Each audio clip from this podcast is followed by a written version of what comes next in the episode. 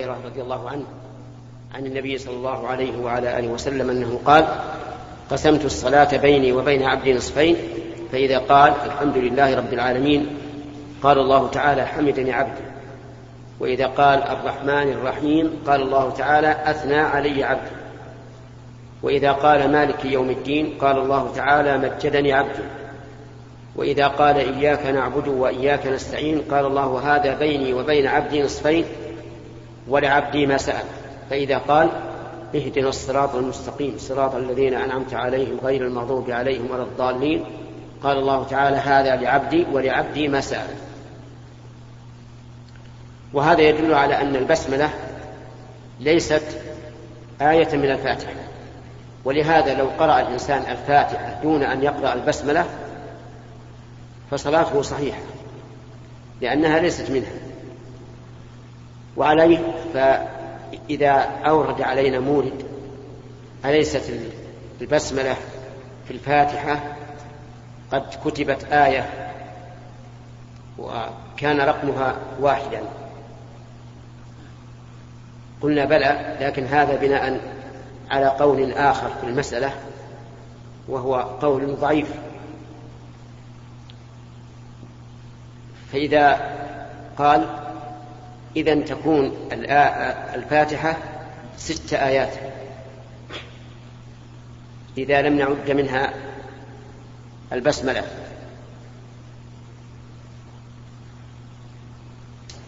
قلنا ليس كذلك. بل هي سبع آيات بدونها. فلنقرأ الحمد لله رب العالمين. هذه الأولى. الرحمن الرحيم الثانية. مالك يوم الدين الثالثة. إياك نعبد وإياك نستعين الرابعة اهدنا الصراط المستقيم الخامسة صراط الذين أنعمت عليهم السادسة غير المغضوب عليهم ولا الضالين السابعة. وبهذا تتناسب آيات الفاتحة لفظا ومعنى. أما لفظا فإنك إذا عددت ثلاث آيات من أولها والرابعة والخامسة وجدت أنها متقاربة في الكلمات. لكن لو جعلت صراط الذين أنعمت عليهم غير المغضوب عليهم ولا الضالين آية واحدة لم تكن الآيات متناسبة بل كانت هذه الآية طويلة بالنسبة لما قبلها. فإذا قسمناها إلى آيتين تساوت الآيات أو تقاربت جدا. أما من حيث المعنى فنقول آيات الفاتحة سبع ثلاث لله وثلاث للعبد وواحدة بينهما. الثلاث الآيات التي لله هي الحمد لله رب العالمين الرحمن الرحيم مالك يوم الدين. والآيات الثلاثة التي للعبد اهدنا الصراط المستقيم صراط الذين أنعمت عليهم غير المغضوب عليهم ولا الضالين. والآية التي بينهما هي الآية الوسطى من هذه السبع وهي إياك نعبد وإياك نستعين. وبهذا يتبين أنه يتعين أن تكون البسملة خارج عداد الفاتحة وكذلك بقية السور. فإن قال قائل لماذا لم تكتب البسملة بين الأنفال وبراءة؟ قلنا لأنها, لأنها لم تنزل بينهما بسملة. ولو نزلت لكانت محفوظة ولكتبها الصحابة رضي الله عنهم. فإن قال قائل إذن لماذا يفصل بينهما؟ قلنا لأن الصحابة رضي الله عنهم ترددوا هل سورة براءة بقية سورة الأنفال أم هي سورة مستقلة؟ فلهذا جعلوا فاصلة ولم يجعلوا بسملة. لأنها لم تنزل البسملة بينها وبين سورة الأنفال. هنا نعود إلى الدرس. قال الله تعالى بسم الله الرحمن الرحيم. والنجم إذا هوى ما ضل صاحبكم وما غوى. النجم اسم جنس يراد به جميع النجوم. وقوله إذا هوى لها معنيان. المعنى الأول إذا غاب. والمعنى الثاني إذا هوى أي إذا سقط منه شهاب على الشياطين التي تستمع التي تسترق السمع. ما ضل صاحبكم وما غوى؟ هذا جواب القسم. والنجم إذا هوى المقسم به. جواب القسم يعني المقسم عليه ما ضل صاحبكم وما غوى. ما ضل أي ما جهل وما غوى أي ما عانى لأن مخالفة الحق إما أن تكون عن جهل وإما أن تكون عن عن غي. قال الله تعالى لا إكراه في الدين قد تبين الرشد من الغي. فإذا انتفى عن النبي صلى الله عليه وسلم الجهل وانتفى عنه الغي تبين أن منهجه صلى الله عليه وسلم علم ورشد. علم ضد إيش؟ الجهل اللي هو الضلال ما ضل صاحبه. ورشد ضد الغي. قد تبين الرشد من الغي. اذا النبي عليه الصلاة والسلام كلامه حق وشريعته حق لأنها عن علم ورشد. وقوله ما ضل صاحبكم يخاطب قريشا جاء بهذا الوصف إشارة إلى أنهم يعرفونه يعرفون نسبه يعرفون صدقه يعرفون أمانته. ليس شخصا غريبا عنهم عنهم حتى يقولوا لا نؤمن به لأننا لا نعرف بل هو صاحبهم الذي نشأ فيهم. هذه واحدة. ثانيا أنه إذا كان صاحبهم فإن مقتضى الصحبة أن كمل أن يصدقوه وينصروه لا أن يكونوا أعداء له. ففي قوله صاحبكم إذا فائدتان.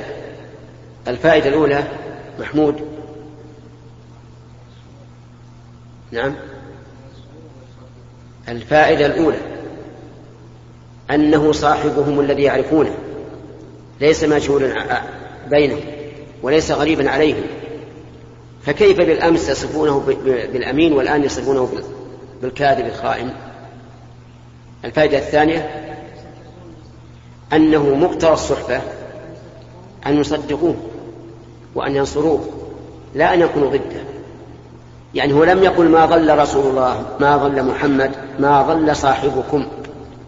فالفائدة من هذا هو ما ذكرنا لكم. أن أن مقتضى الصحبة أن يكونوا عارفين به ومقتضى الصحبة أن يكونوا مناصرين له. ما ضل صاحبكم وما غوى وما ينطق عن الهوى. أي ما يتكلم بشيء صادر عن الهوى بأي حال من الأحوال. فما حكم بشيء من أجل الهوى؟ ولكنه ينطق بما أوحي إليه. من القرآن وما أوحي إليه من السنة وما اجتهاد به صلى الله عليه وعلى آله وسلم اجتهادا يريد به المصلحة. فنطقه عليه الصلاة والسلام ثلاثة أقسام. الأول أن ينطق بالقرآن.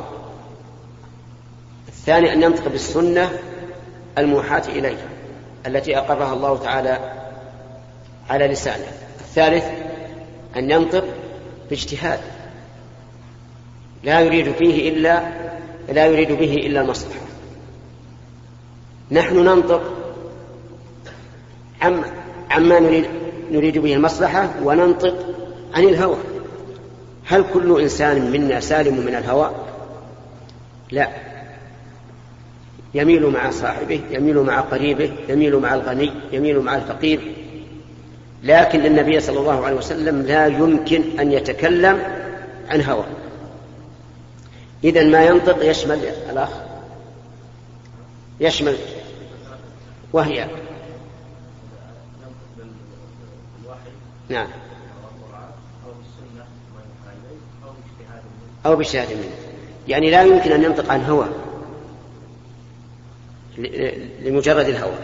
وإذا كان لا يمكن أن ينطق عن الهوى صار لا ينطق إلا بالحق إن كان من القرآن فالقرآن أو من السنة الموحاة فمن السنة أو من السنة الاجتهادية فهو على كل حال مأجور. وما ينطق عن الهوى ثم قال إن هو إلا وحي يوحى. يعني ما القرآن الكريم إلا وحي يوحى. أي وحي من الله عز وجل. من من الواسطة بين الله وبين الرسول؟ علمه شديد القوى. يعني علم النبي صلى الله عليه وسلم هذا الوحي شديد القوى أي ذي القوة الشديدة وهو جبريل عليه السلام. كما قال تعالى إنه لقول رسول كريم ذي قوة عند ذي العرش مكين. فجبريل عليه السلام قوي شديد أمين كريم. لا يمكن أبدا أن يفرط بهذا الوحي الذي نقله إلى محمد صلى الله عليه وعلى آله وسلم. كما قال تعالى نزل به الروح الأمين على قلبك لتكون من المنذرين. علمه شديد القوى شديد القوى معناه ذو القوى الشديدة فهو من إضافة الصفة إلى موصوفها. ويأتي إن شاء الله بقية الكلام على هذه السورة. لنتفرغ للأسئلة حيث جاء وقت الأسئلة. إذ أن وقت الأسئلة يكون من الحادية عشر والنصف. من اليمين. السلام عليكم ورحمة الله وبركاته. سائل يسأل يقول يا شيخ كيف صلة الأرحام؟ وربما يتضايقون من كثرة الزيارة. وكيف زيارة البنت المتزوجة أهلها؟ هل هو على مزاجها بحجة صلة أهلها وأرحامها؟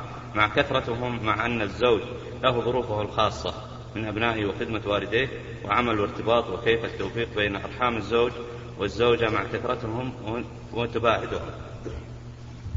أما الفقرة الأولى من السؤال فهو أن صلة الأرحام لم يبينها الله عز وجل ولم تبينها السنة لكن يرجع فيها إلى ما يتعارفه الناس.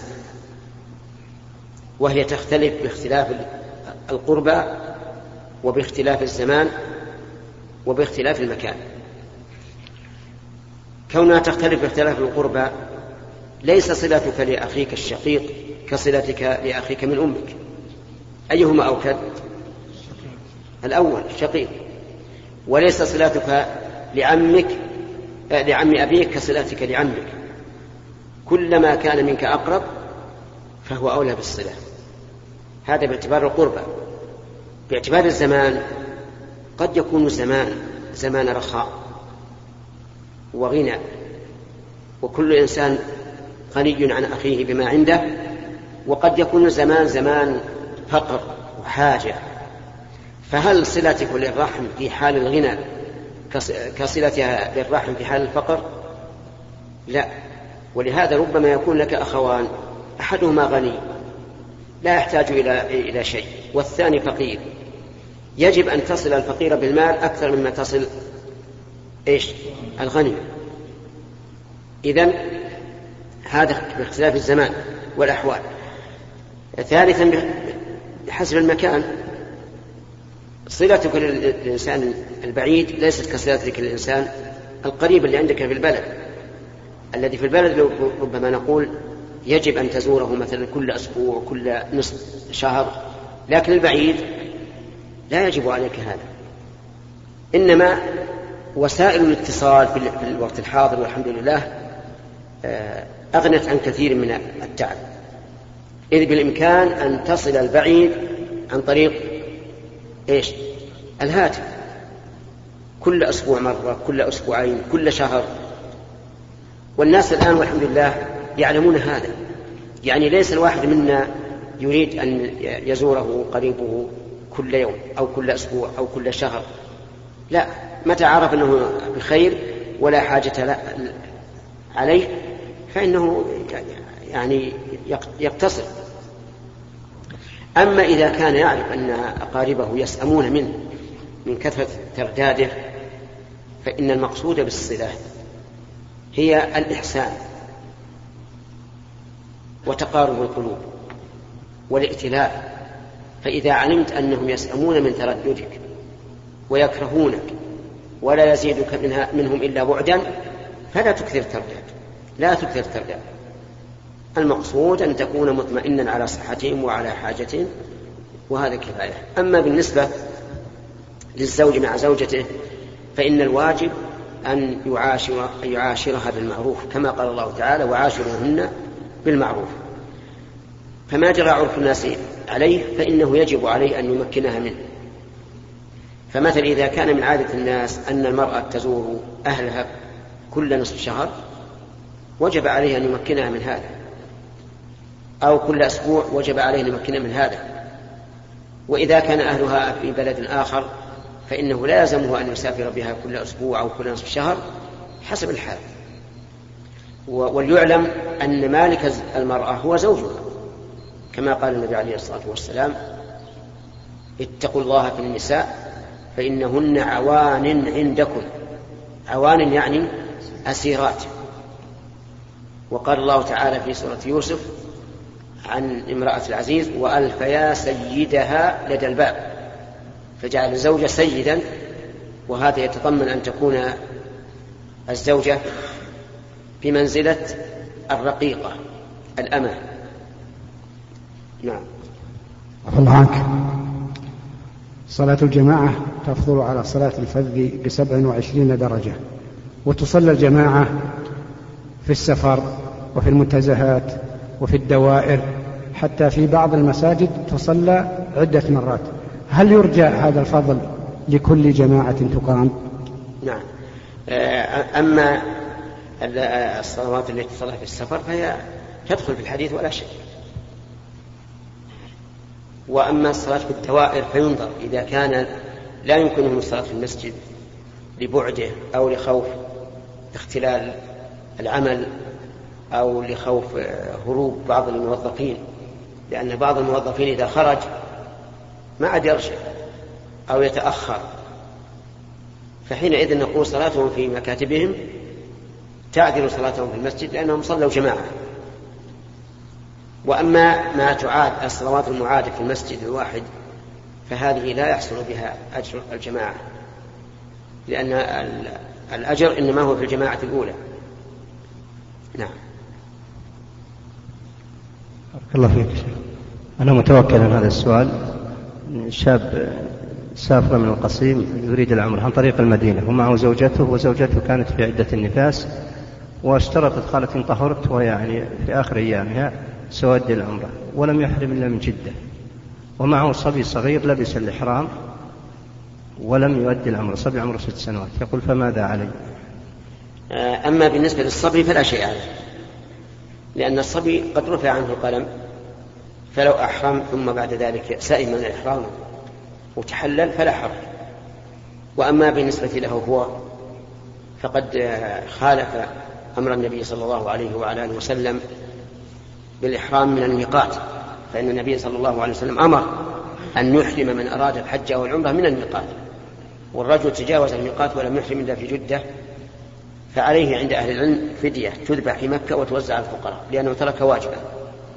أما بالنسبة للزوجة فلا شيء عليها ما دامت تخشى أن لا تطهر إلا, في إلا متأخرة وقالت إن طهرت أحرمت وإلا آه، لم أحرم فلا حرج عليها أن تحرم من حيث طهرت.